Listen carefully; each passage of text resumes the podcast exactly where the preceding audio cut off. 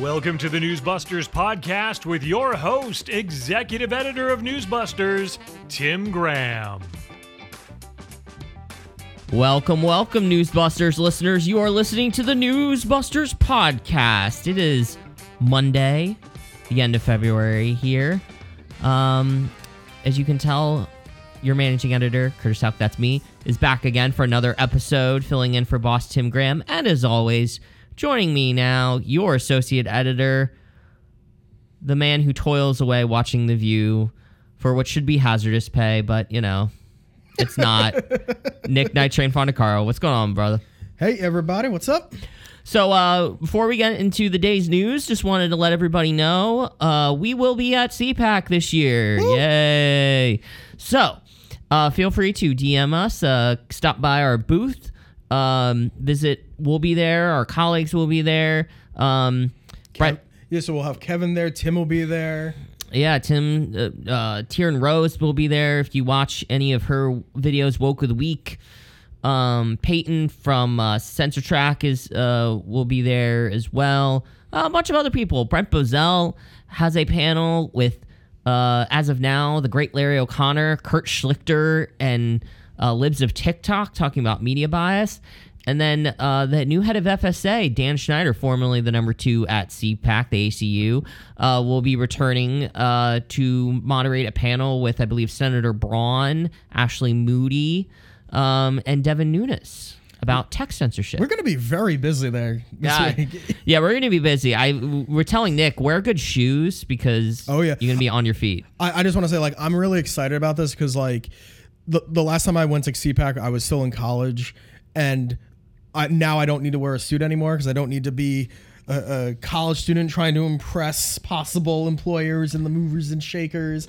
I get to do the the the influencer thing a little bit and wear like Sit in the media sneakers, jeans, just a button up shirt, no tie, and a blazer. Yeah. just like the, the the more casual side of business casual. It, it'll be great. So anyway, please stop by. Yes, it's back in the swamp, but it is worth it because you get more fun people like us. So um, yeah, message us or stop by our booth. Yeah. Um, so want to get to the day's news here. The most contagious news from the weekend. The most contagious news from the weekend, and we're gonna start with COVID. If you guys saw the Washington or uh, the Wall Street Journal, excuse me, came out with an exclusive report that has been confirmed by other news outlets that uh, the Department of Energy, the Obama or Biden, excuse me, Department of Energy believes that it is very likely possibility that the COVID virus came from the Wuhan lab of death. how the, the I, I the thing that I don't understand is is like everybody's just how, how is it only, this coming from the Department of Energy? Right, the Department, right? the Department of Energy. Yes, quote: The U.S. Energy Department has concluded that the COVID pandemic most likely arose from a laboratory leak, according to a classified intelligence report recently provided to the White House and key members of Congress. The sh- this shift by the Energy Department, which was previously undecided on how the virus emerged, is a noted update to a 2021 document by Director of National Intelligence Avril Haines' office. Huh. Would you imagine that? Curtis, you were telling me this morning that the the networks actually covered it, like, and they, they Yeah. actually treated it seriously. Real quick, yeah. I, well, let's uh, let's take a look at that. Um, to give you a little bit of flavor here, here is a little bit of NBC's Today. They were all kind of about the same. ABC tried to downplay it a little bit, suggest that oh, it's still not like 100% certainty. Well, yes, of course, because we don't have like direct evidence of this. So as far as we know, so of course it's not 100%. You dum dums.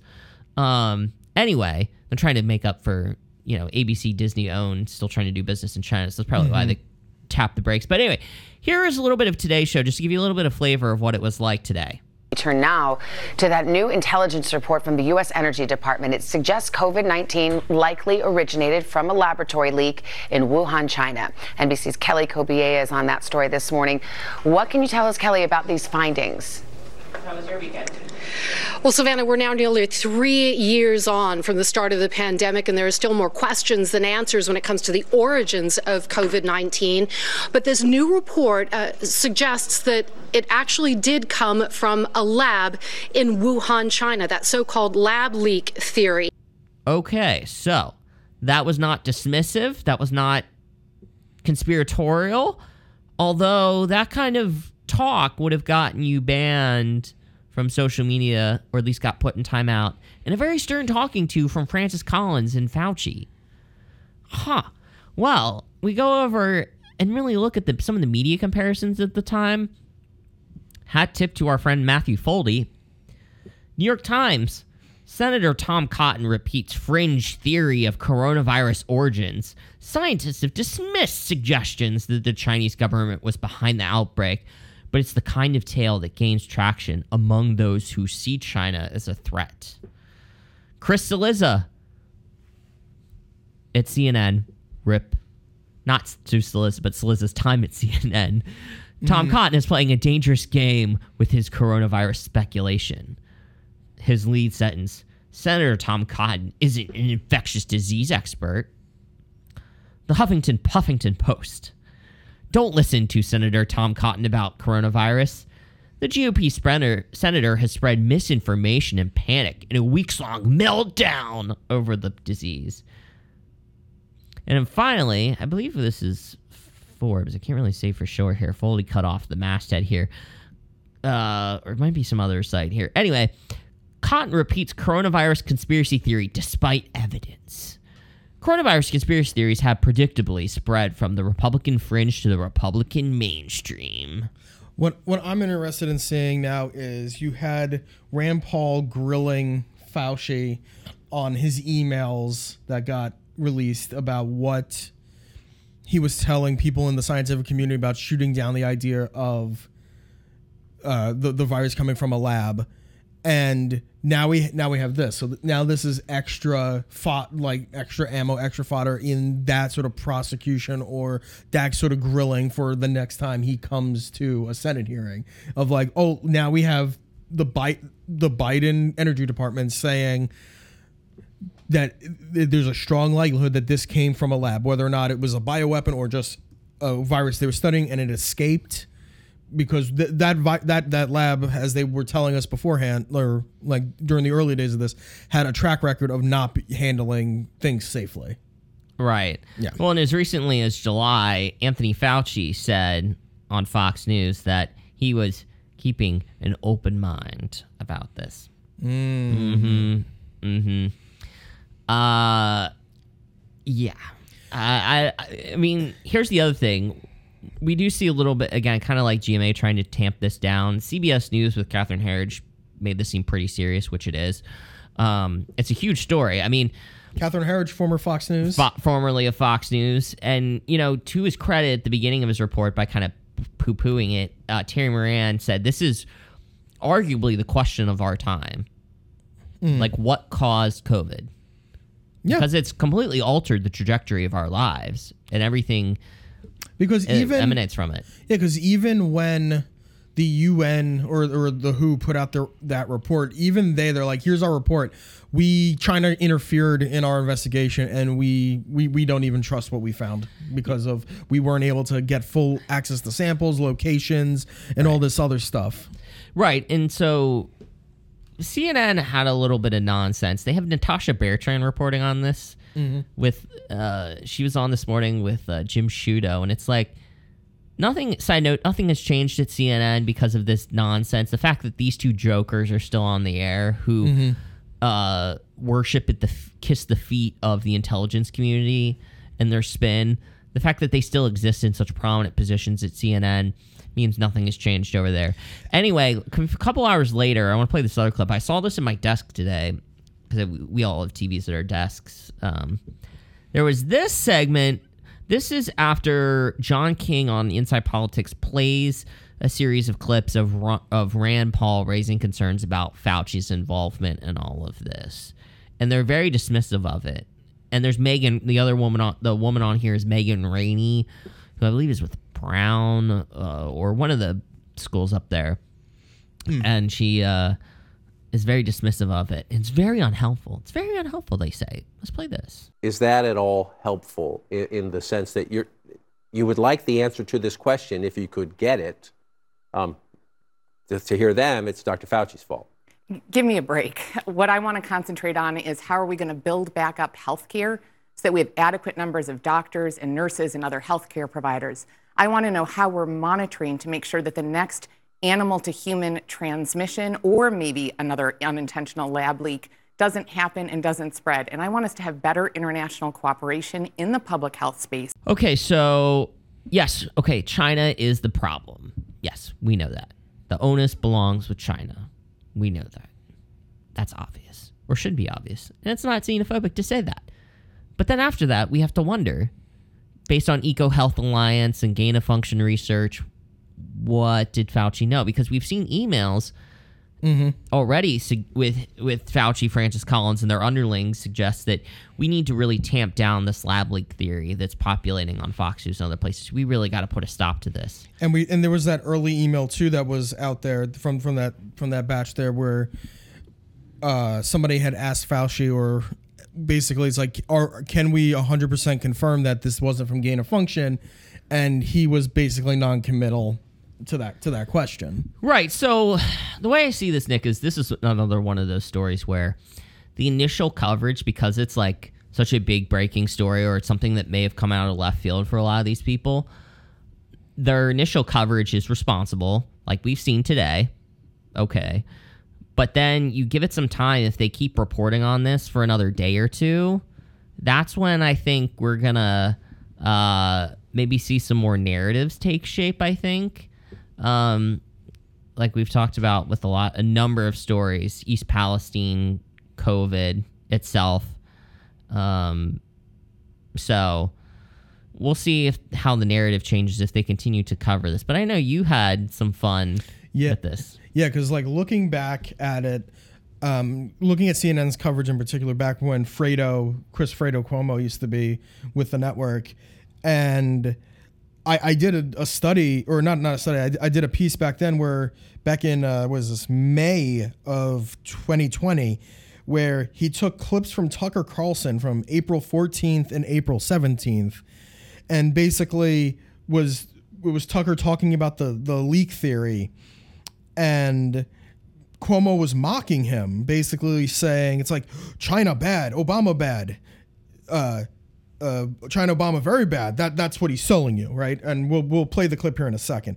But then, in, in May, but uh, those clips were from April 14th and April 17th that he played from uh, Tucker, but he had this to say on April 15th in the same time frame. Uh oh. All right, we have breaking news on our watch. It is a very provocative headline. I'm just getting it. Let's go through it together in real time. Here's the headline The United States is pursuing the theory that the virus started in a Chinese lab, not a market. I know the internet is rife with conspiracy theories and concerns uh, that this was something that was worked on, that was designed, and that's why we don't understand it. Uh, and you know, as we had to learn from the White House backwards, COVID 19 isn't the 19th version of anything. It was discovered in 2019. That's what it means. But beyond the coding of it, we know very little. And part of the curiosity is we don't know a lot because somebody changed a virus structure enough to make it a mystery for us. Now, what is behind the headline? All right. I think we're going to have to back off about a half a step. Huh. Fredo, in his basement, he was saying that to keep an eye on the story that it could come from a lab. Uh oh. Chris, Chris. So literally in the same time frame that Tucker was talking about a lab leak, you had Chris uh, breaking news a report that the, the lab leak was a was a possibility that the U.S. government was looking into, and then a f- couple months later he was trying to, like basically the, the last month, the month later, just deny that this was a thing. So what you're saying is you might want to tune into News Nation tonight to see what Cuomo does. Yeah, we'll see what we'll see we'll see what happens there. Yeah, Free agent. I- maybe no somebody one- boost the ratings a couple percentage points, like a half percentage point. like you personally watching will probably like send it soaring. Yeah. Oh, and he also does the the the call in stuff. So I'll try to call in and see uh s- see if they'll let me on. Yeah, you might get like, some "Hey, like Cr- Bill O'Reilly. You might start cursing at you because he knows who you clearly kn- knew who you were. We'll do it live. Yeah, we because we had a few instances when you were covering that show where the next day he either on his show or when it was he and Lamont Tweedledee Tweedledum. Would would whine about something like the reaction to their show, basically. Yeah, people were saying X, Y, and Z, and it's exactly the kind of thing Yeah, Nick like said. Yeah, because basically I said he had. I wrote that he had an affinity for Antifa, which he does because of the way he like talks glowingly about them, and then he'll he'll go to, on and whine. He's like, I don't have an affinity for anything. Like that's a very specific word, Chris. That's a very that, that- just at me next time, Chris. Yeah. Uh, I don't want to give us attention. Don't want to give us attention. Um, so this is definitely a story that we're gonna keep our eyes on. See again how the media narrative develops because this was kind of a sleepy kind of thing that broke on a Sunday night. So the networks are just trying to pull something together for Monday. So you know they might have half-assed it a little bit. It just kind of petered it through. So we'll see what happens with that. Um, one thing I did want to touch on that I did not get to mention in my Fox News appearance on Friday night, early Saturday. Um, uh, we talked about the end of the show. I was on a panel with uh, Kevin Corke and Jackie Ibanez, Trace Gallagher, um, Jeff Paul, uh, Nick Hall, guy, uh, evangelist down in Kentucky, about the Asbury um, University revival. And uh, all the stuff that's been going on there. It went for 16 days. Um, the implications of that. What does it mean? Um, all that kind of stuff. We talked about that. But the one thing I wanted to mention and I didn't get to was the fact that I did a search and there has been no network coverage of this revival. Thousands, tens of thousands of people from around the country drove through the night, not knowing where they were going to sleep. They wanted to be a part of this revival. No coverage on ABC, CBS, NBC, CNN, MSNBC. So what's interesting about this, and and this is the part that I did say on on Fox, which is this is like a throwback to the kind of stuff you read in history books from like the 1900s or the 1800s that went through that ripped through the South the time, and so uh, it's interesting that the side of uh, you know the the generation that re- that's finds history repulsive and that by and large you could say hates the history of this country did a thing that is very much a throwback to the past to the kind of history that they don't really like talking about in schools uh, so i just say god has some humor to this um, that's just uh, that's just me that's just me Maybe they would have. Maybe they would have ran with it if it was like. Um, it was definitely a peaceful gathering, but it needed to be fiery for them to cover Yeah. it. So it'd be fiery and mostly peaceful. Yeah, it needed to be fiery but mostly peaceful. Yeah, yeah. So, oh my gosh. Um, well, some other things uh, poking around on the website here. Our uh, boss Tim Graham is working, uh, still working this week. We're just uh, filling in. Um, Yeah, we got a very busy week, especially with CPAC coming up. Yeah, got to juggle a few different things going around. Exactly. So, uh, but he has up at Newsbusters a fun story from Saturday's NBC Nightly News, where Ali Vitali had a two-minute report about an abortion, bemoaning the supposed ban or attempted ban of abortion pills. Okay. There was only there was a two-minute report again, six seconds for the pro-life view, one little teeny tiny soundbite. Uh, Ali Vitali sounds like she seems like a very nice person. She but she has this like book out about like America's too sexist to elect a fem- a woman president. Why haven't we elected a woman president? Boo boo boo. You know, sexism this, sexism that. Okay. So she's maybe not the best candidate to be doing this because Don't- Just don't put up Hillary Clinton. yeah, just don't put up Hillary Clinton. You're gonna you're gonna get a slanted report. Um, so you know, play stupid games, win stupid prizes. You know, it's kind of one of those uh, stories here. Um, the other thing that we have that's up at the website right now, Fran Drescher showed up at the SAG Awards. Um, it's a, it was a very weird speech uh, where she claimed to say that the SAG uh, and all the other unions have forged together uh, athletes and or the NFLPA to forge actors and athletes for democracy. We are the greatest influencers on the planet and must promote freedom for our industry. So then everything goes down to the end here. And then they made some stuff about like the environment. She talked about how SAG has a green council and it's just going and their big announcement that was that we're gonna like save the planet by not using disposable plastics or during movie shoots. You're the Screen Actors Guild. You're not like a government body. Right. We don't even need to play this out because it's just so stupid. That's literally their point. Like a big announcement. It's the biggest effort to save the planet since World War II. That was an actual quote.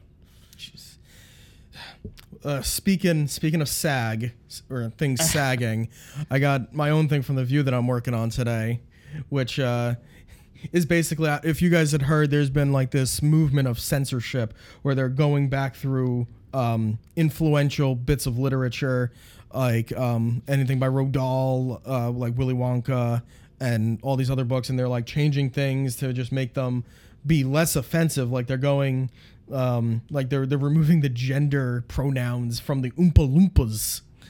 Um, and surprisingly enough, uh, most of the ladies on the View actually opposed the censorship. Surprisingly, a little bit. It's weird. That was weird. Um, so, but of course, leave it to s- the great Sunny Hostin to be the one to come down in favor of censorship. I got I got a clip of her here, basically claiming to be Sunny Hostin, multimillionaire. She's community. She's oppressed. Let's take a listen. About the erasure of African American history today and how white families don't want their children to learn certain things because they will feel like they are the oppressors. And so while all of this sounds wonderful, what isn't wonderful is that if these children don't um, learn certain un- things that are uncomfortable, um, they will you know, past can become prologue. That being said, you know, when you think about a book like uh, a James Bond, and I'm a huge James Bond fan, in his Live and Let Die book, in that novel, he visits Harlem and he uses the N word to describe almost every black person that he sees there.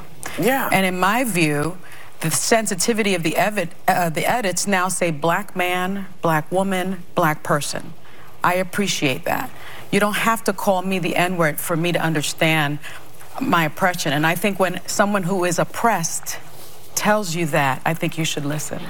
I, I, I get it. You you have a bit of a platform to, to talk about um, history, like Black history. Yeah, and she seats this whole conversation in the, the lie that the people are trying to erase Black history. Like that's this whole thing is coming from, and it's just ridiculous. Like they they continue like it wasn't just her ta- put like most most she was the only one that was uh, for censorship in terms of like uh, the n word in books and different things like that, but historical books.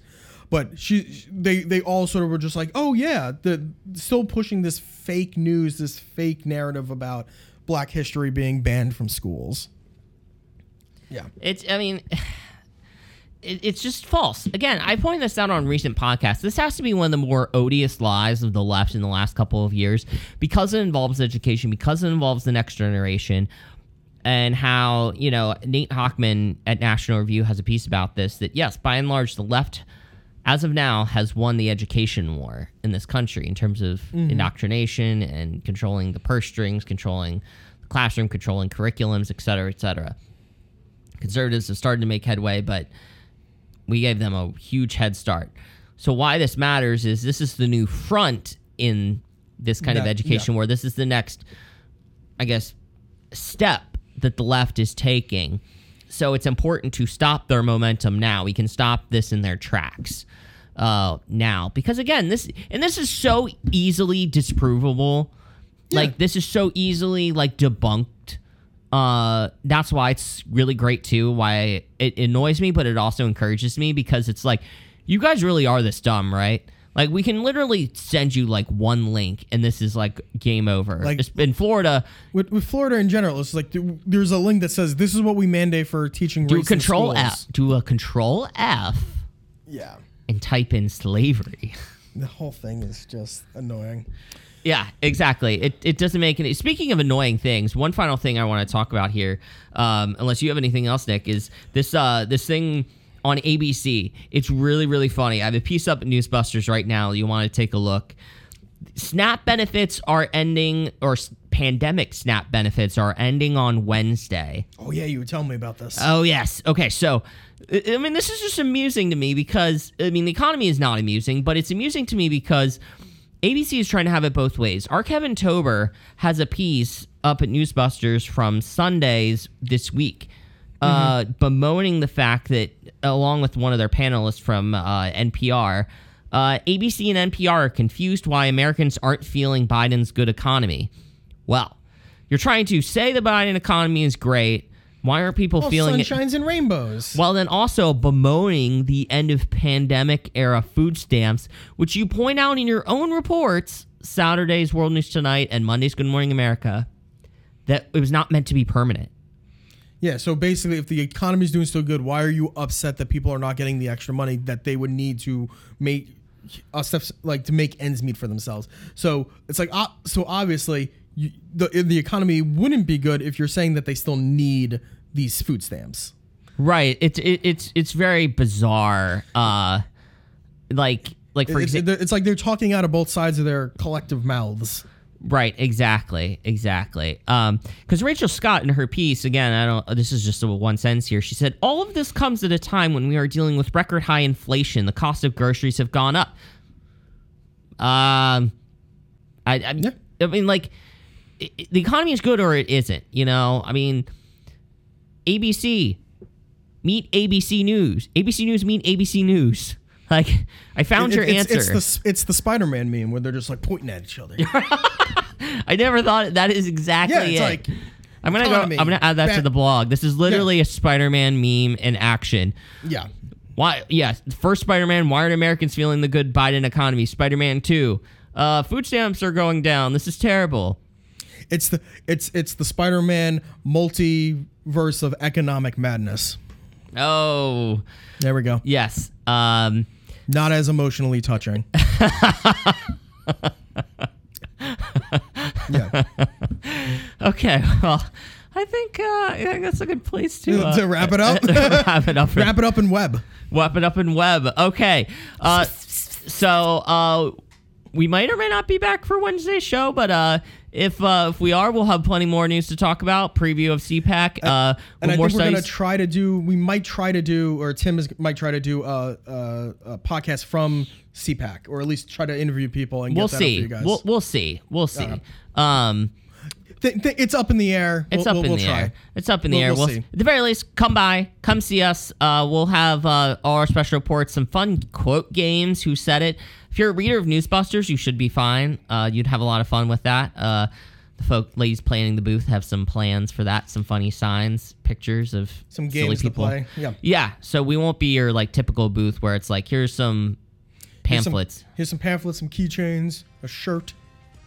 But uh, yeah. so Anyway. we'll you can come meet us there. We'll sign autographs. We'll give you our business cards. all right, all right. So, as Boss Tim Graham likes to say, come to Newsbusters once, twice, 24 times a day. Thanks for listening. bye bye.